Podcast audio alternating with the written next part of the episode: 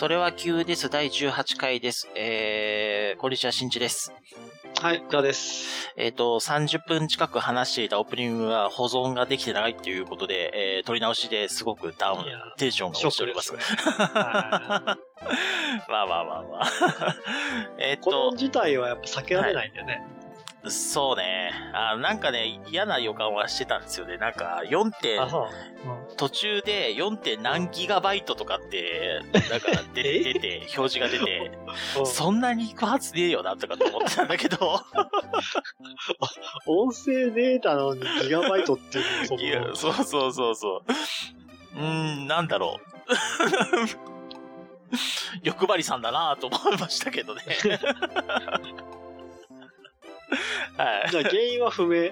原因は不明ですね。あの、あ Quick、QuickTime Player で、はいはいはいあ Mac の QuickTime Player で、えっと、はいはい保存、あの、録音をちょっと最初やってみたんですけど、うん。あのーそしたら、その、なんか知らないけど、めき、めきめき使用バイト数が上がっていって、うんうんうん。これ、し、死ぬんちゃうの？って思ってたら、やっぱ死んでたっていうやつですね。はい。えーと、あれだよね、消えちゃったデータにはいろんな話をしてたんですけども、うん。あの、まあ、軽くまとめると、新地の家では、うん。えー、病、病に倒れていたと。そうそうそう、疫病が流行っていたって。はい。で、あの、精神的、まあ、経済的、そしてあの、なおかつ一家大黒柱である奥さんの方が、はいはい。あの、倒れてしまって。いたと。はいそうです。あの、宗教的にも、競争的なね、存在で競ある争的なはい存在である。はい。はい。いやー私はあの、まあ、新築よりも新築の奥さんの方が心配だったので、あの、何事もなくて何よりでした。ありがとうございます。はい。はい。ちなみに私はあの、今度旅に出てきますので、また。はい。あれだね、よくあれだ、あの、Facebook のページに、うん。旅する読書家って書いてあるんだよね。書いてある。書いてある。そうだよね。書いてある。じゃあ、やっぱ旅しないといけないね。まあよくわかんないけど、いいしなきゃいけないはよくわかんないけど、まあ、旅しますね。はい。じゃあ、あ、Facebook のページが、はい、できました。はい。って、前回言ったっけ？前回言ったんだよね。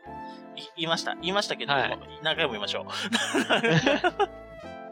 あの、できましたので、皆さん、あのーぜひ、いいねをください。いいね押すとなんか違うの？いいねを押すと、その人のタイム、の友達のタイムラインにおそらく表示されたりするんじゃない？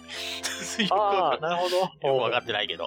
うん まあ、いいねで、シェアの方が、そう、そういう意味では確実なのかわかんないけど。まあでも、いいねいただけるだけでも全然嬉しいので、そうだね。はい、はい。よろしくお願いしますということで。はい。はいありがとうございます。はい。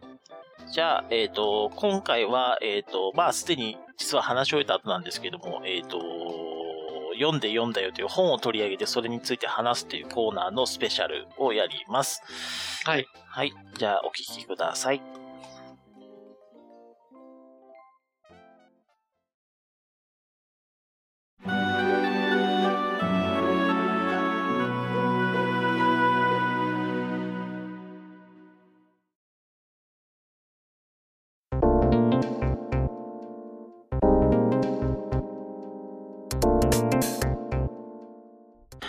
えー、読んで読んだよのコーナーです。えーはいえーっと、今回の、えー、課題本、前半はですね、えーっと、ゆとりの法則、えートム・デマルコ著で、えー日経 BP 企画さんから出ている本になります。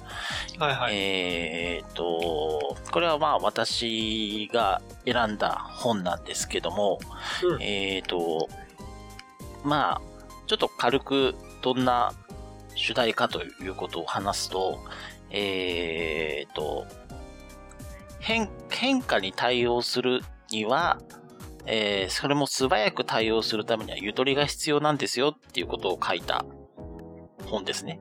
はいはい。全般にわたって。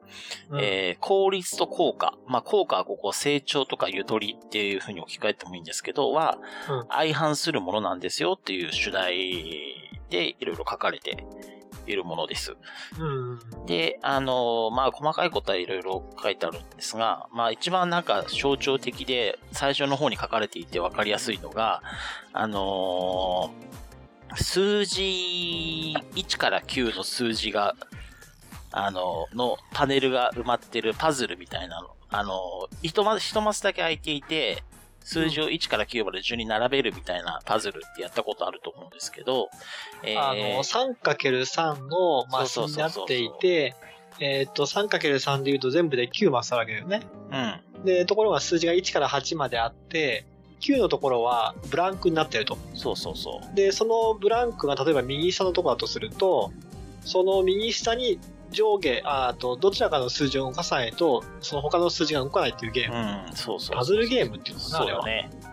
まあそういうなんかおもちゃとか、そんなことある方多いと思うんですけど、うんで、その状態っていうのは9分の1マスが空いているから、まあ10%近くはあの使ってないっていう見方をすることができるんですけど、そこを、えっと9マス目を埋めちゃうと、えー使用率は100%になって効率は上がるんだけど、えー全く動かすことができなくなっちゃうから変化できなくなるはいはいはい。ですよという話ですね。っていうようなことが象徴的に語られているうん。ことです。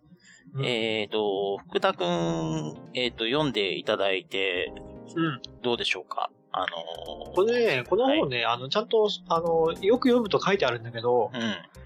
あの、いわゆるホワイトカラーの人向けに書いてあるんだよね。知的労働者というのうかな。ん。で、例えば、あの、工場とか、うん。あの、まあ、いわゆるブルーカラーというのかな、現場とかは、うん。実はこの考え方があんまりに、あんまりきちんと当てはまらないんですよ。うん。で、なんでかっていうと、この本は、あの、変化するためには、そのゆとりが必要だというふうな話の他にも、うん、いろいろあって、あの、計画というか、プロジェクトを作る方のうん、話がすごい多くて、うん管理者、マネージャーとかね、うん。うん。だから間違ったスケジュールとかをあの設定、間違ったスケジュールっていうのが世の中にあって、うん。それは何かっていうと、守れない期日を設定する計画を立てる人が間違っていると。うん。だから、あの、それに従って、現場で作業をする人は効率よくやってもいいんだけども、うん。そもそも計画する人が間違っちゃダメだよっていう話とか、うん。うん。あとはまあ人間はその、早く考えることができないっていうね、うん。考え方とかって。リスターの法則ですね。そうそうそうそうそう。うん。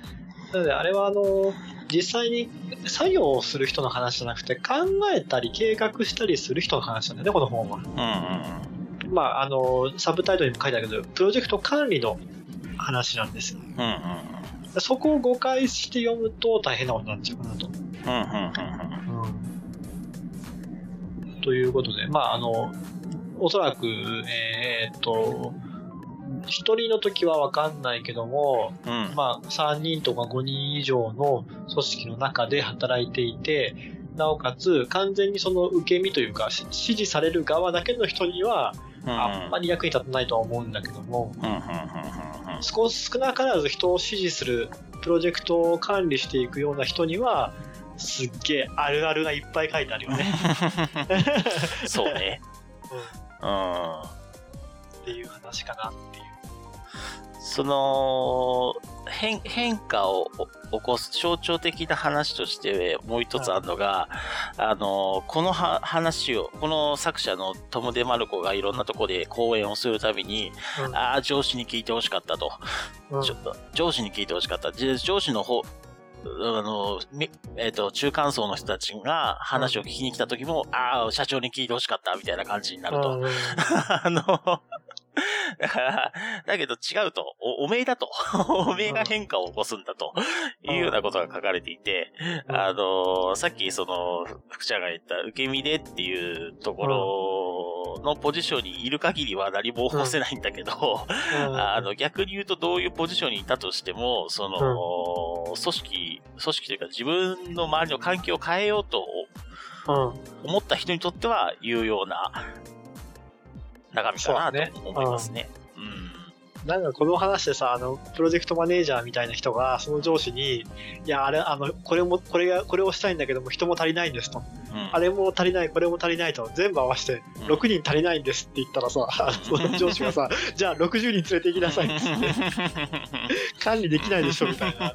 そうそう、管理できないんだよね、みたいな。うん文句ばっかり言うけども、管理できないっていうのをすげえ笑っちゃったけど。うん管理できないけど、できないとは言えない文化みたいなね。そうそうそうそうそあのーやるだけやって失敗したんだったら、なんかいい、あのー一応対面が保たれるというか、う。うんそういう、まあ、恐怖に、恐怖が支配する組織みたいなのがうん書かれてますけど。あの、すごいよ、よ、わかるのが、その、無駄の、無駄まあ、無駄とは言わないな。待ち時間とかアイドリングタイムとかを、うん。すごく、あの、気にする風潮があるじゃないですか。うんうんうん。あの、無駄だということで。はいはいはい。さっきで、さっきのパズルで言うと、のスペーうんス、スペースですね。空いてるブランク。そうそうそうそうそうう。ん。でも適切な余剰がないとね、そのやっぱ柔軟に対応できないので、うん。まあ、てど、どこが適切かっていう問題はもちろんあるにしてもね。だから、あの、例えばコンビニとかもそうだし、まあお店とかでもレジで人がぼーっと立ってる時間とかさ、あっていいと思うんだけど、うん。うん。あっていいと思うっていうか、あの、必然的に発生するんだけどね。うん。それをさせないために、じゃあお客さんがいないときは、なんかレジ周りの掃除したり何か用意したりみたいなさ、うん。そういうこう、忙しくしている、忙しくしてる風うん。作業を入れて埋めるのはちょっと違うんじゃないかなっていうふうにやっぱ読んでて思いましたね。うん。うん。うん。まあ、そのための、に投下、それを埋めるために投下するエネルギーが、期待する効果よりも、よりコストがかかるっていうかさ、そうそうそうそうそうそう。な感じ濃度の話で説明されたけども、うん。常にその忙しさは100から0まで変化してるので。その変化している数値に適切な、で70の時は30当てなきゃいけないし、50の時は50当てなきゃいけないし、うんうん0の時は100当てなきゃいけないしっていう管理をどうやってするかっていう問題で管理コストがかかるので、うん。という話があった。あとはなんだろう。あ、そうそう。時間を最小限にしたいのと、コストを最小限にしたいのと、うん。どっちを選べますかっていう選択してほしいって言ったら、どっちもって言ったんだけどいや、どっちもはできないと。そうなんだよね。あの、その二つは相互依存してる変数なので、うん。あの、両方とも最小化はできませんと。うん。どっちかが最小化の時はもう片方は最小化にならないので。うん。うん。そうなんだよね。それ、それを、そういう、だからソフトになっているんだけど、うん、あの、両方チェックできるような、あの、にする誘惑にちょっとす、囚われることがあるみたいなのが書か書かれてるよね。ああ、そうそう。なんかねでも、でもまあ、それは嘘つくことになるからできないっていうね。ううん。ん。で、生産性、生産性とか効率とかって、なんかすごくこう、聞いていると、うん。なんかすごいこう、何も今まで無駄があったのを無駄をなくして、うんよくしましたっていうのは、うん。なんか100%前進してるように聞こえるんだよね。うん。そうだだっね。て今まで無駄だ、あの何かを犠牲にして、あの、よくしましたとかじゃなくて、無駄をなくしましたみたいな。うんうん。うん。でも、果たしてその、無駄なのかどうかっていう、あの、うん評価ができないよなっていう、ゆとり、ゆとりだったと。うんうん。わかりやすいけどね。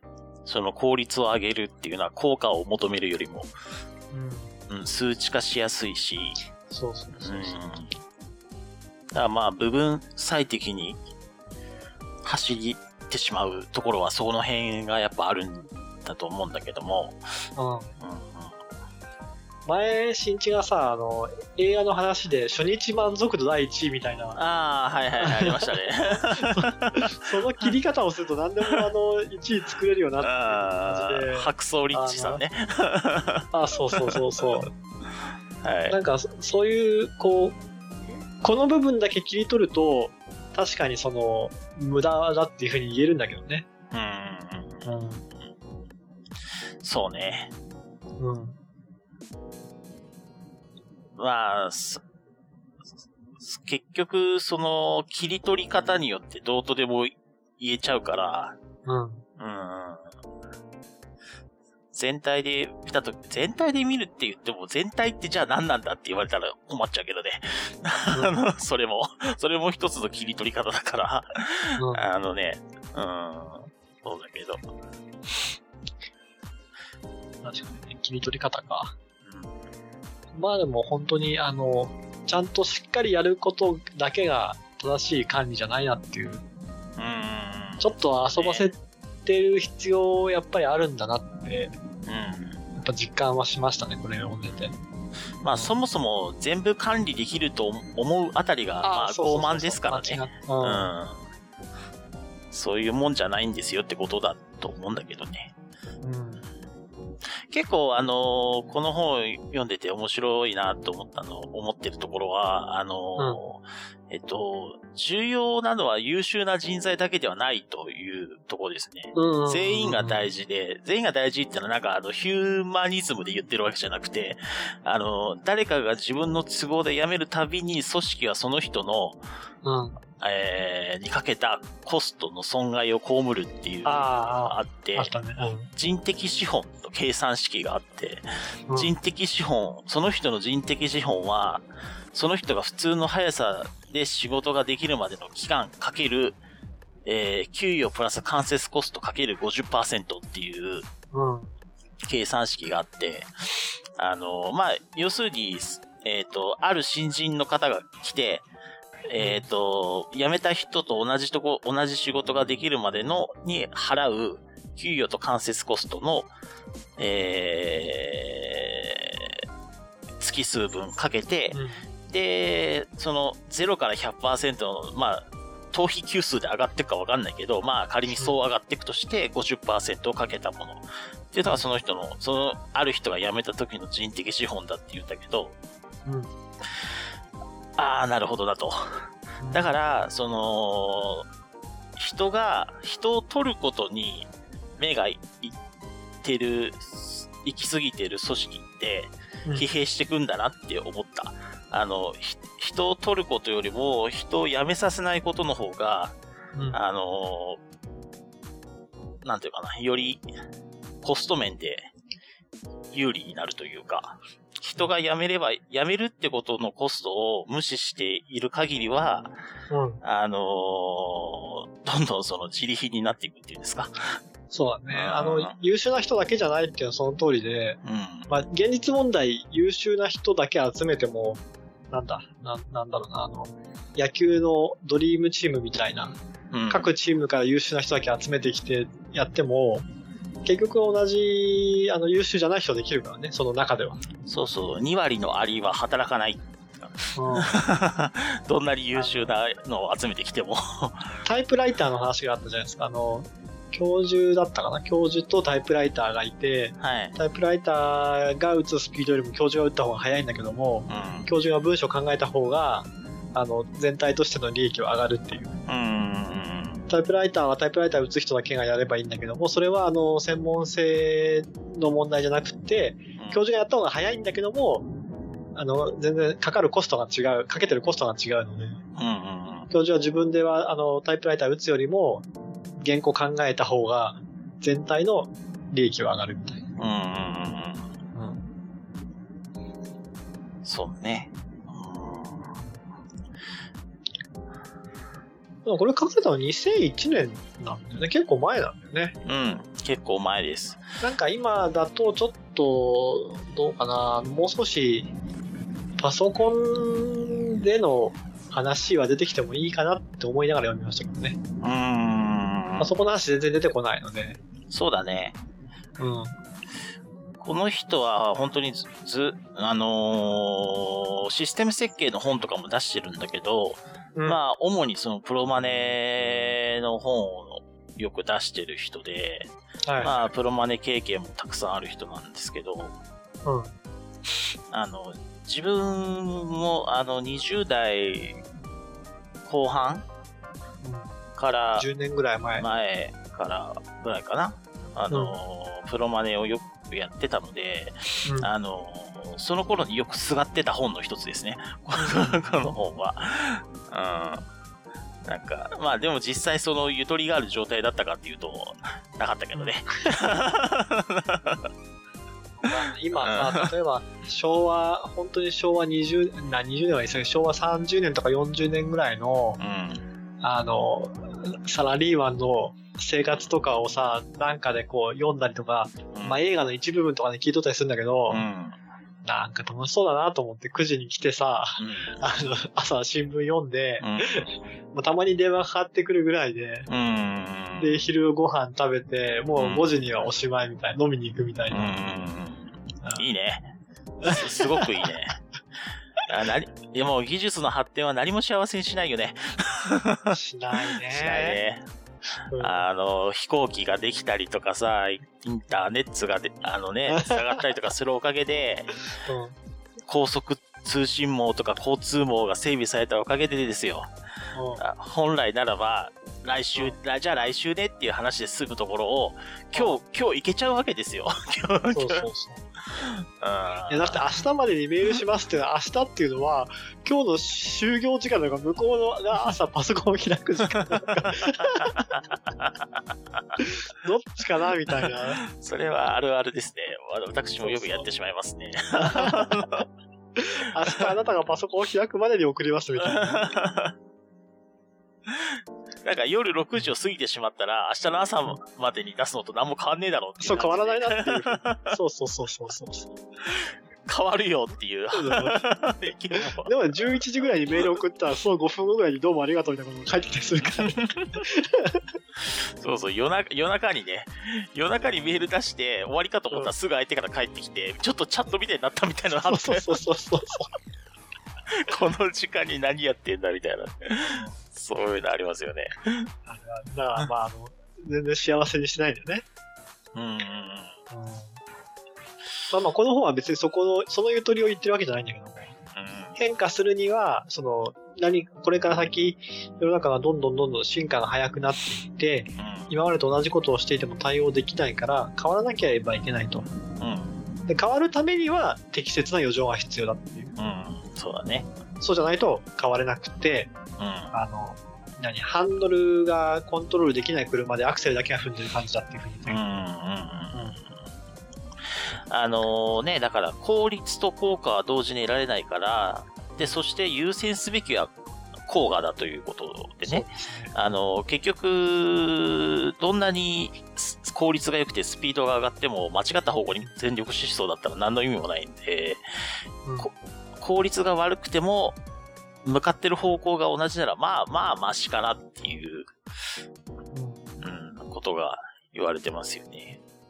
なんか、あの、後でまた2冊目の GTD のとこで少し話そうかなと思うんですけど、うんあのーこの本の影響があって、うんこの本だけじゃないんだけど、この本ってどっちゆとりのえっ、と、ゆとりの。の、ゆとりの法則、うん影響があって、あのー効率っていう言葉をしばらく俺は目の敵にしてた時期があったんです。効率よく、効率よくとか、何言ってんだと、みたいな時期があったんですけど、まあその辺、その辺がその GTD に長らく、あの、手をつけなかったところとちょっとあるんですけど、ああ、そうなんだ。ええあるんですけど、まあまあ、それは後で話します。はい。でもこの本読んでて、あの、反面教師じゃないんだけども、うん。あの、もしも効率重視でやっていくんだとしたら、うん。あの、正確さ二の次でもいいなって思うところがやっぱりいっぱいあって、うん。あの、請求書を間違えたっていうエピソードがあったじゃないですか。うん。うん。あの、請求書を間違えて、あの、送られてきたと。うん。で、おかしいなと思って、あの、これ、なんか違ってませんって言って、はいはいはいあの、へメールし、メールっていうか連絡したら、あ、なんか、向こうの会社から、あの、あ、請求書間違えてたすいませんと。ただなんか、あの、よくよく見ると、なんで間違ったかよくわかんないんですけども、うちめっちゃたくさんそういう話があるんで、あの、ななんで間違ったかは調査できないから、次引いときますね、つって。調査しないっていう。わかりません、みたいな。すがすがしいよね。そうそうそう。でも全然効率いいかっていうと、そのね、た、まあ、いくらかわかんないけども、あの、正確性を求めていくらか調べる時間を考えると、うん。もう引いちゃった方が得みたいな。うんうんうん。うん。でも、すがすがしいっていうか、果たしてまあ、それでいいのかっていう問題はあるけどね、もちろんね。うんあの、だからたまにさ、あの、仕事でもさ、あの、この案、案、案件とか、案件とか、このお客様のリクエストを、うん。えっ、と、頑張ればできますって言った、言ったとして、うん。誰も幸せにならないなんて時ある、あるよね。あるあるある。あの、断った方が。みんな幸せになる。確かにあるんだよね、そういうのって。うん。うんまあでも、多少必要だって、死者誤入とかそうじゃん、そもそも。うん。そう正ね。確性は別にね、まあ、あれは、あの、ど、どの桁を死者誤入するかによるけども。ああ、そうだね。そうだね。すあの、結構数学の世界ではさ、あのー、60、65.7とかを66とかにするのは納得だけど、うんあのー、100に満たないから0にするのは愚かなことだってそ 速攻でわかるのに、うん。あの、数学の世界を離れると結構それに類することはやっちゃってるよね。うん。あるある。なんか。やだだってわ。398円とかも完全に数字のマジックでしょ？ああ、それっぽく見せて300円台みたいな。はいはいはいはい。そうだね。うん。そうそう。なんかちょっと話変わるんだけど、あの、うん今って値段とか価格コムもそうだし、うん。何でもこう値段で、あの、証明基準で、あの、並べ替えできるじゃないですか、いろんなもので。うん、できるね。あと検索も、例えば1000円、例えばホテルとかでも、うん。うん。5000円から6000円とか、8000円から1万円みたいな、うん。ある一定のレンジで検索できるじゃん。うんうんだから、7900円にすると7000円の一番最後で来ちゃうから、8100円にした方が得っていう なるほどね、みたいな。うん。なるほど。なるほど、なるほど。そんな、そんなこと考える人がいるんだと思って、びっくりしたことがあったんだけど。なんか、あの、ちょっと、ちょっと近い、違うと思うけど近いなって思ったのは、あの、うん東京都の北区に住んでるじゃないですか。うん東京都の 北、日ずいぶんその話が出てくるけど。えー北、北の外れなわけですよ。うん。ね。で、その時に、あのー天気予報を見てて思うんだよね。俺ってうん、東京都の天気予報を見るべきなのか、うん。埼玉県の天気予報を見るべきなのか。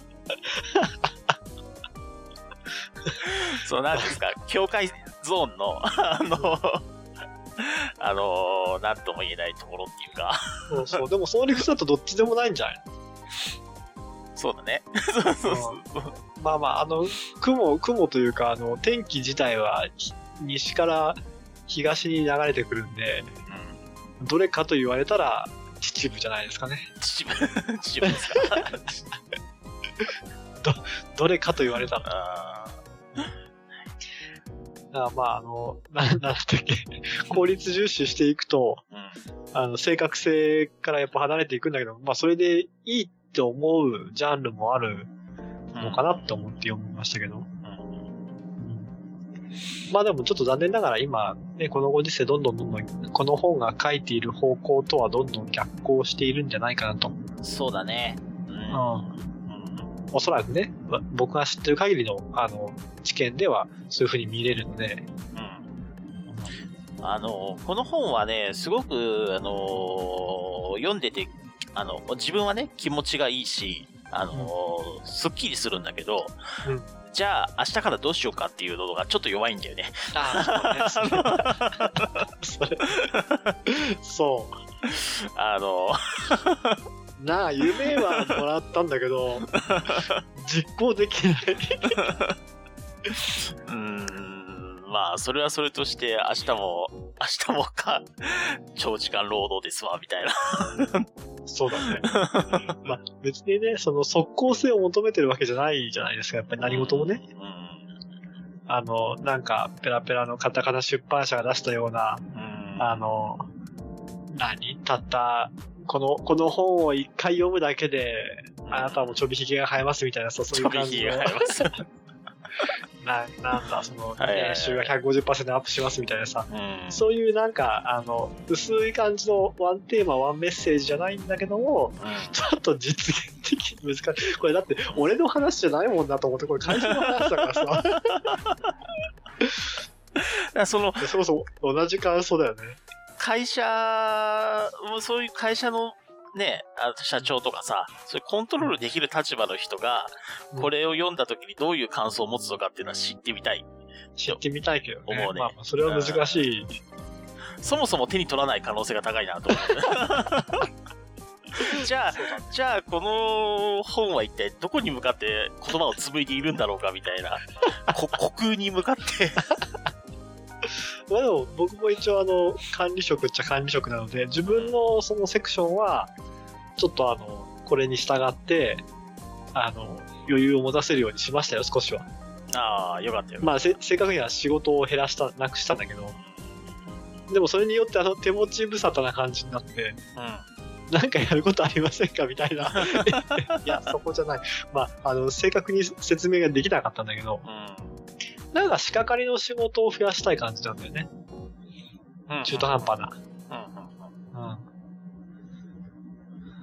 あいい適切な余剰だからいいよと思うんだけど、うん。うん、いや、もう暇そうに見えると困るのかなと思って。ああ、皆さん楽、楽していきましょうよ。楽、ね、楽、楽、あの、比較、ね、同じ成果を出すなら楽にできた方がいいに決まってるじゃないですか。なんか、ら楽そうにやってると悪いみたいな、ね、なんかあり,、うんありますけど、ありますね。それはなんか、ね、楽していきたい。まあ、あとタイ、タイムチャージなのもあるんだけどね、その人は。その、時給いくらっていう世界の人なので、うーん。ああ、なるほどね。ああ、なるほど、なるほど。それはまたそこで変わってくるよね。とそうそうそうそう。はいはいはいはいそういうことを思った次第でございましありがとうございます。た。あ、いえいえ。じゃあ、なんかえ2冊あるから、今日は、はいあの簡潔にまとめようという気持ちが流行っていい。先、先、さっきまとめよう、まとめようさっっていう気きさっきさっ持ちがあって。きいきますね。そうそうそう。普段、全く思わないんだけども。全く思わないのもどうかと思うけど。はい。はいあ、どうぞどうぞ。いや、あのーじゃあまあ、この本は、この辺で。まとめはないの？まとめ。まとめ、まとめですか、うーん、まとめはですね、あのーこの5本、5本の中にですね、あのー海軍が戦闘地域に予定通り到着するために、昔、安全速度で航行するように船長に命じたっていうのを、あの、お書いてあるんですね。うん。あのーだまあ、軍隊ですらそうなんですから、ん急ぐなと。皆さん、安全速度で行きましょう。安全速度で。あじゃあ、俺も一つだけ話してもいい？はい。あの、掃除機の話あったの覚えてる？あ、はいはい。あのー、目立、目立つというか、そう主張していこう。あ、そうそうそうそう。あの、なんか奥さんと、どっかカフェに行ったら、ウィーって掃除かけてる人がいて、あの、まあ、掃除機うるさいじゃん。うん。で、あの、掃除機いなくなった後に、なんか、旦那が、やっぱりあの、掃除機って効率いいよねって言ったら、いや別にあれは目立つからやってるだけで、あの、パタパタやればいいじゃんみたいな。別に掃除なんてあの、全然効率良くなくていいんだからって言ってて、うん。なんだそりゃと思いなが なんだそりゃ。ら、なんだそりゃと思いながら、あ確かに言われてみれば、あの、まあ、ちょっとそ掃除っていうか清掃自体は、あのうん、地位の低い仕事っていうか、あの、まあ、そんなに効率的に、パタあの、や、これやってこれやってパキ、テキパキテキパキやるようなタイプのものじゃないので、うん。まあ、おそらく単価も安いし、ゆっくりやった、ゆっくりやっても同じなんだろうけども、うん。あうるさくやることで目立つようにしているっていう。ああ、でもなんか仕事ってそういうとこあるよなと思って、大したことしてないんだけども、うるさくやればいいよな、みたいな。うん。うるさくやればいい。まあ、やってるぞっていう感じをそうそう。俺も掃除機のような仕事を目指そうかなと思う。いつもルンバのような仕事をしてるんで。静か静かにやってる気づか？ないうちにみんなが寝てるうちにやってるみたいな。外出してるうちにやってて。で、自分でちゃんと充電しに戻ってみたいな。あそうそうそう何事もなかったかのようにっあー なるほどですね。て思いました。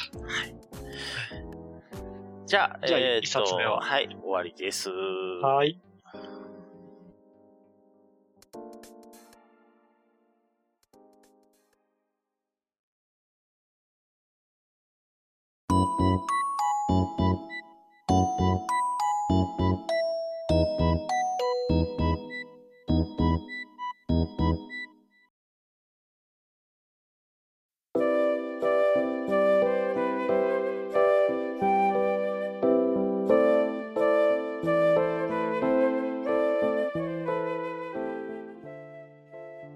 はい。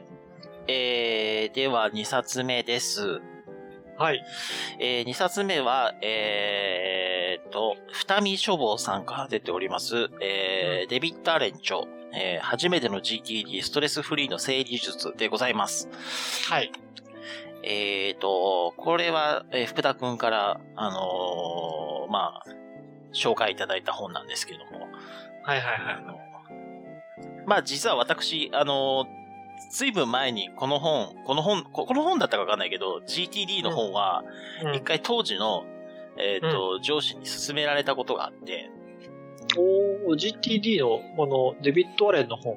そう、デビッド・アレンの本だった。うん、じゃあ多分ね、ストレスフリーの仕事術っていう本もあって、うん。そっちじゃないかな。そ売れてるのは多分そっちの方だと思うんだよね。うん。で、あの、あ、ごどうぞどうぞ。あ、で、あのーさ先ほどの、あのーえー、ゆとりの法則のとこでも言いましたけど、うん。あのーまあ、その上司がすごい効効率効率っていう人だったんですよ。うんうん。で、俺は、あの、効率大っ嫌いだったんですよ。まあ当時はね。当時ね。うんあのー なんか、間違った方向に走ってんだったら意味ねえだろみたいなことを思ってたわけなんですけど、だからといって俺が間違った方向に走ってなかったかというとどうだろうって感じなんだけど、今からすると。だからまあ、当時はそういうふうに思っていたと。で、あのー GTD 結局、その、洗い出して、うん、いろいろやる、あの、せ、あの、システム組み込んでいくかもしれないけど、うん最終的には、最終的に、その、振る相手がいないうん。場合、結局全部やることになるわけだから、うん意味ないじゃん、みたいなことを思ってたのね。あの、ああ、なるほど。あんまりまともに読まずに。あんまり、その、上、上司が、うん。あのーまあ、上司に対する反発感もありので、それはまともに受け取ってなかったんですね。うんで、今回ちょっと福田くんから勧められて、うん。えっ、と、まあ、そこら辺は改めて、ちょっと虚心感慨に、上司の言うことは聞かなかったけど、えー僕の言うことは大丈夫だった。えーまあ読んでみたんですね。あのーで、あのー結局、あのー効率対効果っていうメタファーで考えてると、うまくなくって、あのーそうだね。それ、そういう風な、あの、測り方というか切り取り方では理解できないね、きっとね。うんうん。あのー何もこの GTD っていうのは、あのー効率をとにかく上げて、うん。といろんなことできるようにしていって生産性をめっちゃ上げましょうみたいな、うん。あのーそういうことが本本来的な主題ではない。うん。っていうか、ねそんな話でもないんだよね、実はね。うんうん。あのー自分が人生で最もかけたいことに時間を投じられるように、その他もろもろは、そまあ、その他も、まあ、本丸もそうなんだけど、まあ、とにかくその他もろもろは、あの、システムに、をうまく使うことで、あの、パッパと片付けちゃいましょうっていうような、うんあのーところがあるわけですよ。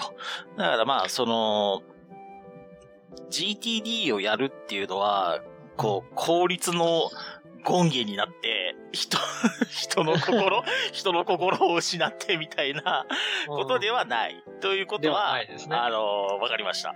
あの、わかって、まあ、あのーじゃあやってみっかと、うん。うん。なったんですね。あのその前にその GTD の話をしないと、この話ー、ああ、はそうだねそうだね。うん。えっ、と GTD は Getting Things Done っていう、えっ、と英単、英語の訳で、頭まあ文字ですね。頭文字ですね。で、あの、物事を成し遂げるうん。方法、うん直訳すれば。そうっていうことで、えっと、まあ、細かいこといろいろあるんですけども、まずその頭の中に、えー、気になっている、えー、まあ自分がやりたいと思っていることとか、やんなきゃいけないなと思っていることを全部外に出す。うんっていうことをやって、で、外に出したものを、えっ、と、すぐやっちゃうものとか、後でやるものとか、えっ、と、プロジェクト化って言って複数のタスクに分解するようなものに整理したりとか、えー人に任せるとか、まあ一応ルールがあって、ルール通り、あのー単純に処理していく、いく中で、えっ、と、えーどんどんあとは行動するのみっていう形になっていくと。っていうかむしろ行動するのみにするためにシステムを使って、えーそういうふうにやっていく。っていう仕組みって言えばいいのかな？そうですね。まあ、仕組み化の話で、今、新地君が話があったように、人間ってその頭の中に、ああれやんなきゃ、これやんなきゃとか、何かをしてるときに別のことを思ってたよね。その頭の中に。うん。で、それを、例えば、まあ、ここで推奨されてるのは紙に書く。紙にすべて書き出すと。それを2時間とか3時間とか、もう頭の中から出てこないっていうぐらい書き出して、うん。で、それを今度は一つ一つ上から順番に、これはすぐできるからやる。これはやんなくてもいいからやらない。これは、あの、例えば、来年の1月1日にやんなきゃいけないから、今じゃなくてもいいから1月1日のところにカレンダーに書いておくみたいな形で、一つ一つそれをやるかやらないか、やるにしてもいつやるか、やらないんだったらその資料にしておくとか、うんうん、もしやろうと思っても、もう2時間も3時間もかかっちゃうから、今すぐやるんじゃなくて、この何かを準備しなきゃいけないとかっていうふうに、一つ一つこう、作業をできる、まあ逆に言うと、自分が実際にやるとしても、うん、作業、作業者に向けて、あの、整理していくんだよね、こ行動を。うんうんで、それを前に、まあ、ここで、えっ、と、推奨されてるのは週に1回、うん頭の中にあるモヤモヤをすべて書き出して、うん。で、あとはもう残りの6日間は行動するバカになろうと。うんうんという話で、まうん。あ、あの、別に効率よくやるわけじゃなくて、うんうん。なんだ、まあ、実現する、まあ、あの、成し遂げるってことだよね。うん頭の中で、ああ、あれやんなきゃ、これやんなきゃとかっていうふうに思ってるだけだと絶対行動に移せないんだけども、うん。それを書き出して、うん。その、まあ、例えば、それこそ旅行に、ね海外旅行に行くっていう、行きたいなって、もやもやっと思ってても、世の中にやっぱ行けない、行き、行きたくてもなかなか行かない人もいっぱいいるのに対して、うん。僕が思ってるのは、まずじゃあ場所を決めて、まず休みを抑えると。うんで、航空券を取るとか、ホテルを取るとかっていうふうに、こう作業に分解していって、うん。あの、実行していくと。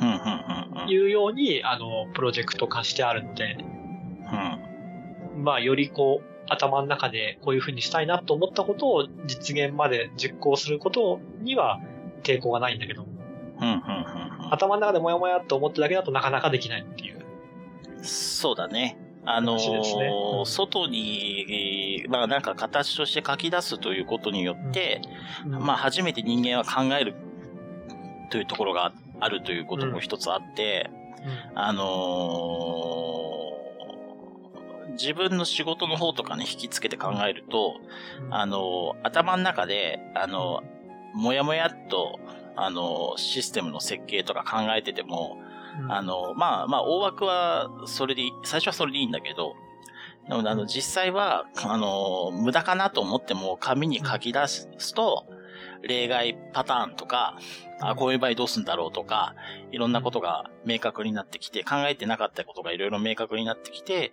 あの、思考が深まるっていう、その書き出すっていう行為にはそういう、あの、なんて言ったかな、書き出したことによって、ことことを、ものを見ることで、自分自身の脳にそれがまたフィードバックされて、気づくことが増えていくっていうか、そういう効果があると思うんだけど、うん、あのー、まあ、旅行、さっきの福田くんが例で言った旅行に行きたいとかっていうのも書き出すことで、初めてこう、考え始めるっていうかさ。うん、まあ、あの書いたらいけるわけじゃないけどね。そうそうそうそう。さっきのゆとりの法則と同じで、計画と実行を分けるんですよ、やっぱり。全部、うん、全部の行動に対して。頭の中で計画だけもや、まあ頭の中で思っても実は計画とは言えないからね、本当はね。うんうんうん。うん。だからそれに対して必要な、まああとはシステム化するっていう。うん。うん。あのー、結構いいいいなと思ったのは、あのーうん、具体的な次の行動にまで落とし込むっていうところが、ああ、そう、いいところかなと思いましたね、こう GTD っていう方法のは。あのさっきの旅行に行くっていうのがプロジェクトだとすると、うん、まず時刻表を買うとかね。うん。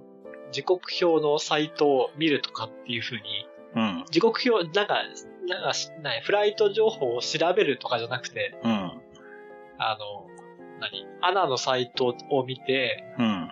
あの、スケジュールを印刷するとかっていうふうに、こう、行動に落とし込むんだよね。うんうん。うん。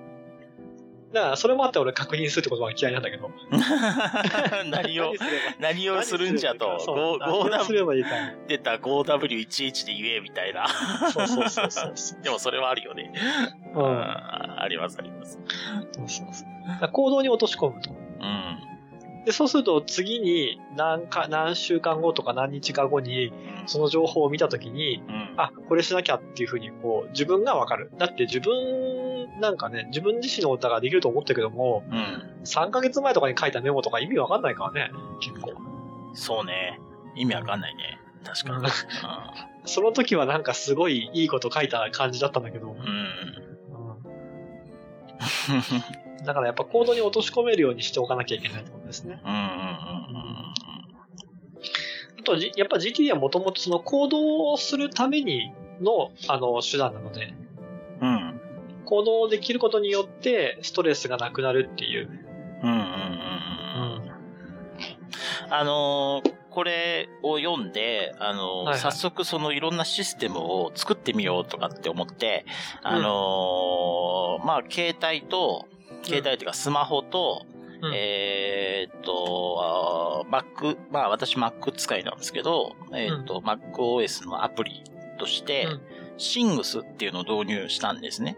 まあ、うんうん、あの、ご存知ない方も多いかもしれないですけど、うん、えー、まあ、GTD ベースの、あの、ライクな、あのタスク管理ができるツールなんですけど、うん、あのまあ、 inbox、inbox っていうところに、まずその、えー、やりたい、あれやりたいとか、これやりたいとか気になってることとか全部書き出して入れていくんですけど、うん、あの、それがああって、えー、それにまず書き出した後に、あのそれぞれのタスクに、まあ、行動できるレベルまで分解した後に、いつやるかっていう日付を設定して、置く、置く、まあ、置くんですけど、そうすると、その、その、このシングスにはですね、あの、今日っていう、えー、まあ、メニューというか、項目があって、うん、あと今日っていうのだけ見てれば、今日何をしなきゃいけないかっていうのが自動的にずらっと出てきて、うんうん、あのー、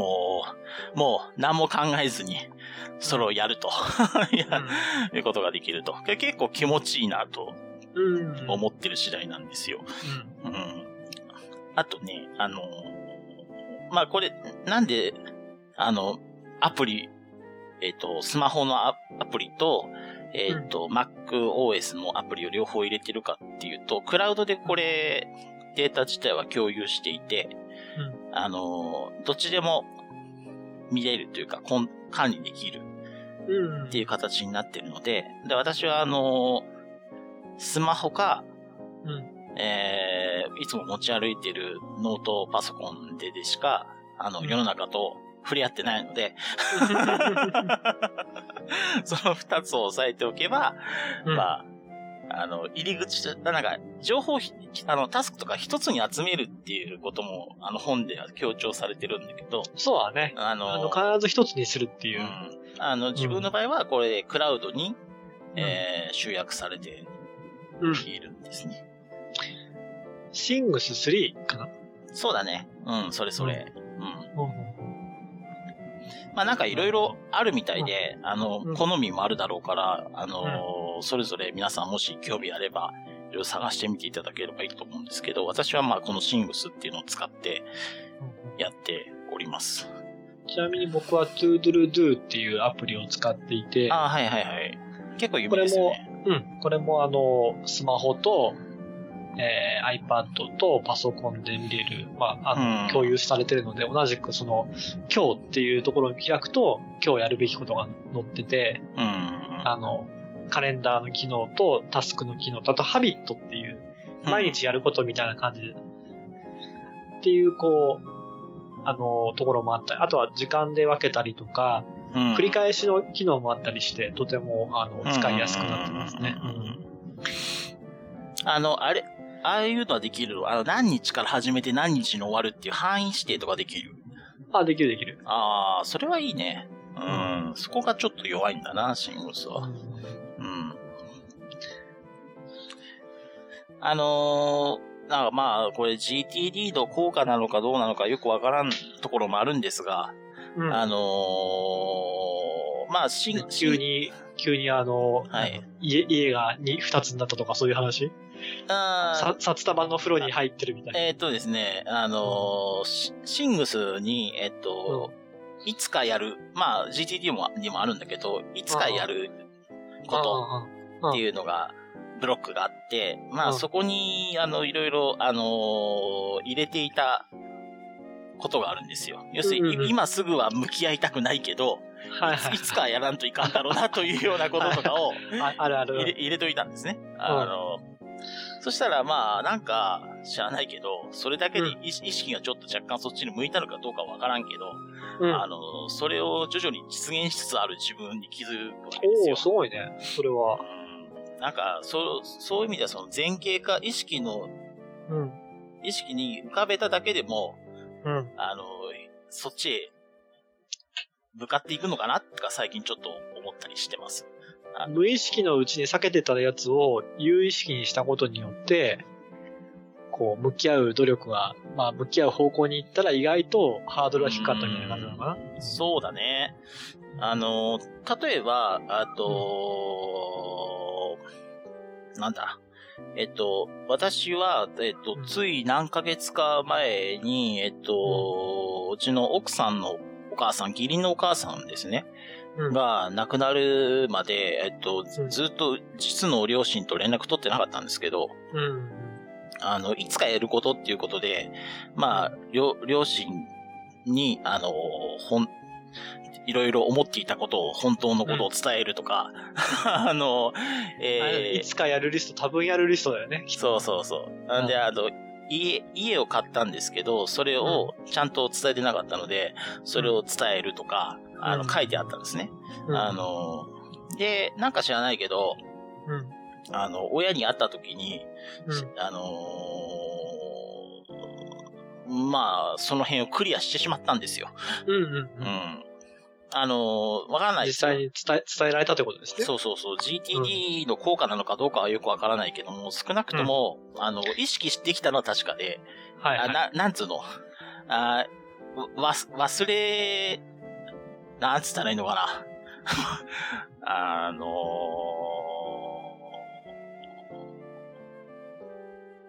まあ、ある、ある意味では、忘紙に書いてあったと。うんある意味では忘れてもいい状況になったっていうことかな。ああ、そうなの。まあ、あの、紙に書いて外に出すってことは忘れてもいいってことだからね。うん。だってそこに残ってるからさ。そうそう、いつかやるんだからっつって、うん。まあ、ある意味気が楽になったっていうのもあるし、はいはい。で、そこに書かれていることによって、まあ、たまには見返すことによって、ああ、そう、これあるね、ってかってなるし、うん。あのーうん、うん、なんかね、そういう効果は、うまく、なんか論理的じゃないんだけど、あるんじゃないかと思っておりますよ。まあ、身長の中ではそれで、そこで話ができたのは一応 GTD の影響があったんじゃないかっていうふうに思ってるってことね。そうそうそうそう。うん。立証はできないけど。一生はできないけどね。あなるほど。でもさ、いつかとかってそういうことじゃない？なんかそのい ちょっと重重めのやつが俺の場合は残る残るんだけど、そこに。ああ、まあね。うん ねまあ僕の場合は割とあのフランクにいつかやることに入れてるんで、え。うん。ああ、あの、今、今、今やんなくていいかなと思ったらもうすでにいつかやることリストがやってるので、うん。いつかやることリストも相当な数になってるけども、うん。うん。たまにこう、そこからちゃんと実行まで行くけど。あとは大体同じ、いつかやることリスト大体似てくるね。同じことばっかりになってる。ああ、うんうんうんうん。そうね。まあ、それで本当にやりたいことがより精鋭化するっていうのはあるよね。う。うんん。歯医者に、歯医者に行く。ああ、そうだね。そういうやつだね。細かく、すっげえ細かく書いてあるよ。右下奥歯の発を直す。右上真ん中の、ま、真ん中の歯の発を直す。みたいな。なんか、このなんか、なんつうの、歯、歯のポジションまで記録して計画が立てられてますよ。素晴らしいけども、えーあんまり、あの、行動するためには 関係ないかな。関係ないかな、みたいな。まあまあ、大大事じゃ大事ですけど。せ、せ、あ先生の。とあの、リスト化の勧めもあるんだけどね、リスト化。あの、例えば、僕の場合だと出張がとても多いので、うん。出張リストとか、自宅を、うん、そのリスト化して、繰り返し繰り返し使っていくことによって、より洗練されていく、はいはいはいはいようにしてますね。まあ、言ったら、あのーチェックリストがどんどん洗練されていくっていう感じ。ああ、そうそうそうそうそう。一泊二日の出張と、三泊四日の出張は持ち物を変えてるんでね。おーあ、まあ、それはもう自動的にそういう風になる。ああ、うん、そのリストが違う。うんうんうんとか、うち、まあ、日、日帰 日帰りの出張とか、まあ、うんもっと言うと、普通に出勤して帰ってくるときと、もちろん違うし。うんうんうんうんうんそうだね。という風に分けたりしてます。うんうんうんなんかあのーや、やる、やって、あの、タスクをけ、あの、チェック入れると、そのチェック入れたタスクはやったことっていうことで消えていって、ログに逆に残っていくって感じになるんだけど、だからログを見ると何をやったかっていうのが分かってくるんですけど、あのーこれを見ると、この、このね、ポッドキャストではログの重要性については何度も伝えてるところですけどね。このログを見るとですね、あのー俺、ゲームできてねえな。うん。あのね、毎日ね、あの、なんか、何かしかゲームをするっていうのはね、あの、入れてるんですけどね、あの、実施されないまま日々が過ぎております。はいはい。はいはいまあ、まあ逆に言うと、今の自分にとってゲゲームはそう、まあ、そう、それくらいの優先度なんだなということがよくわかるんですけども。うんうん。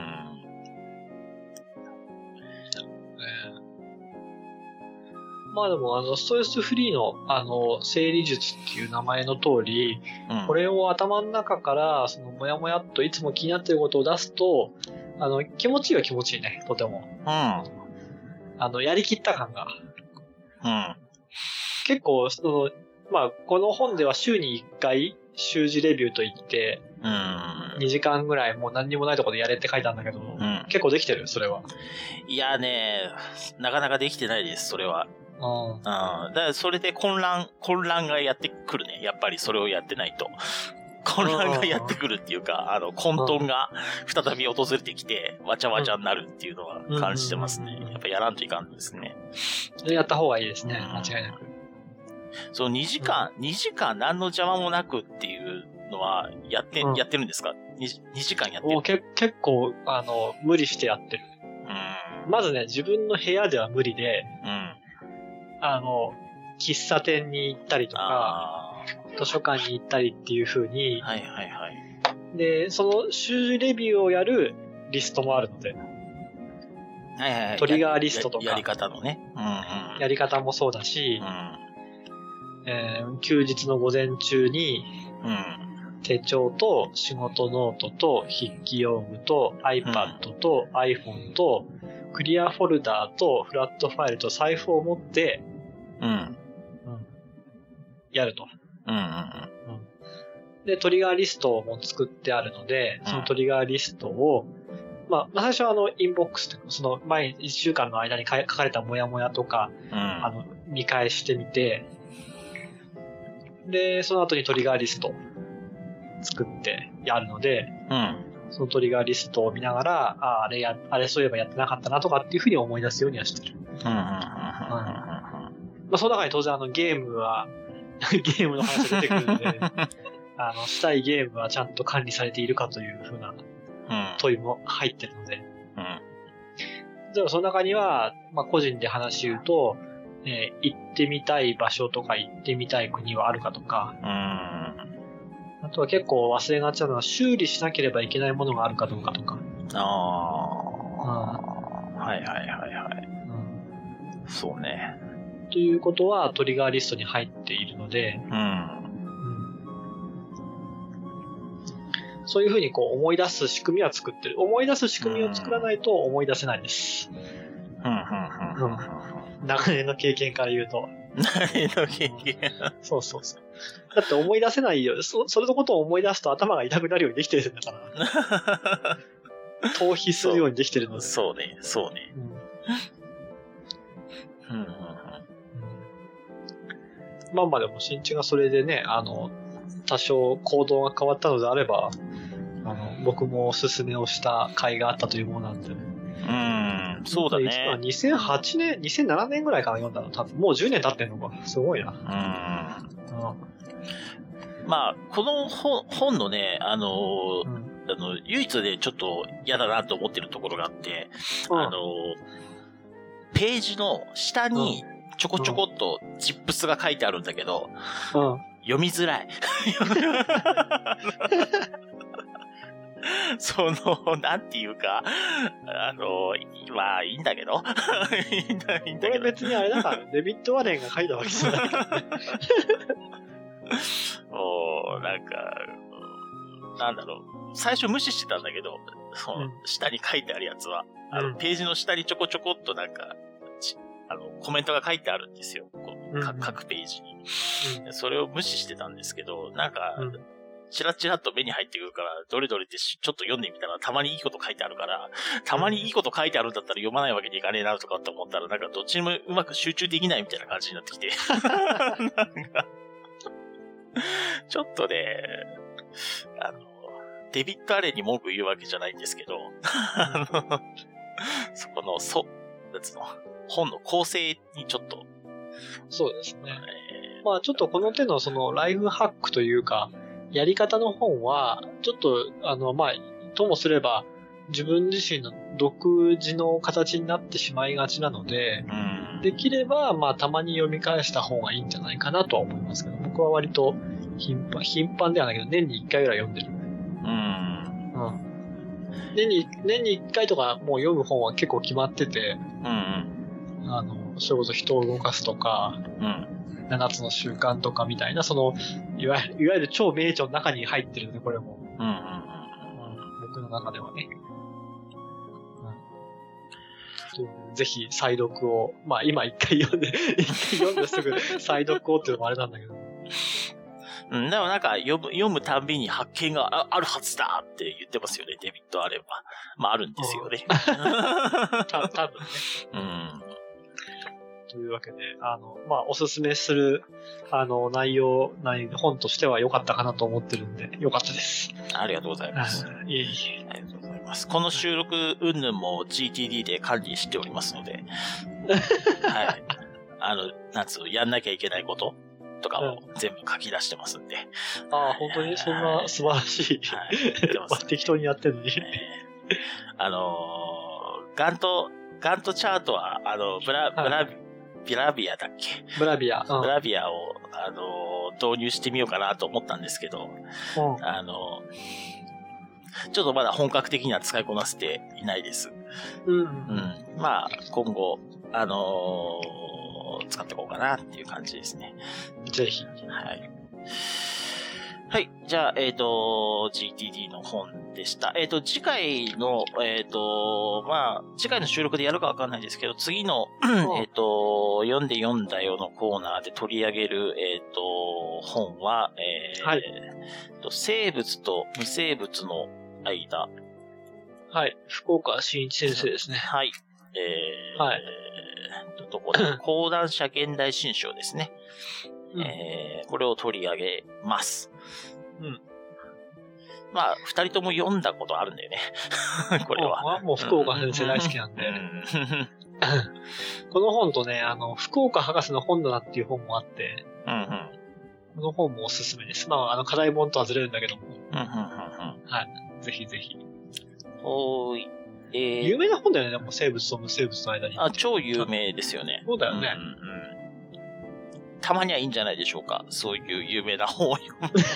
いや、別に、有名な本選んでるような気がするんだけど、まあまあいいや。はい。はい。えー、じゃあ、えっ、と、読んで読んだよのコーナーは終わりです。はーい。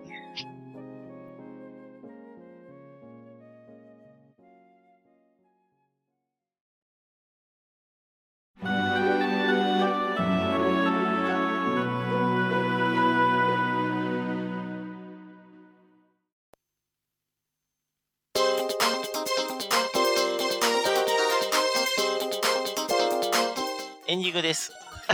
はい。エンディングですね。えっと、最近ちょっと思っていることがあって、あのーうんこの放送、この番組って、オープニングで、中コーナーかなんか2つぐらいあって、エンディングって4つの音声ファイルに分けているんですけど、うん。一つにした方がいいか、いいのかなとかちょっと思ったりとかして。それは、な、何、何が、何の理由で？あのー要はさっき、さっきみたいな、あのはいはい。まあ、今回、このエンディングもそうなの予定なんですけど、3分はい5分とかで短く終わるファイルだけあっても、なんか、なんか思うかなと思って、あ、それは話した、話したやつを繋げるってことかな？そうそう、つなげた方が、はいはい。いや、一発で1時間とかはちょっと結構冒険かなと思ったんだけど。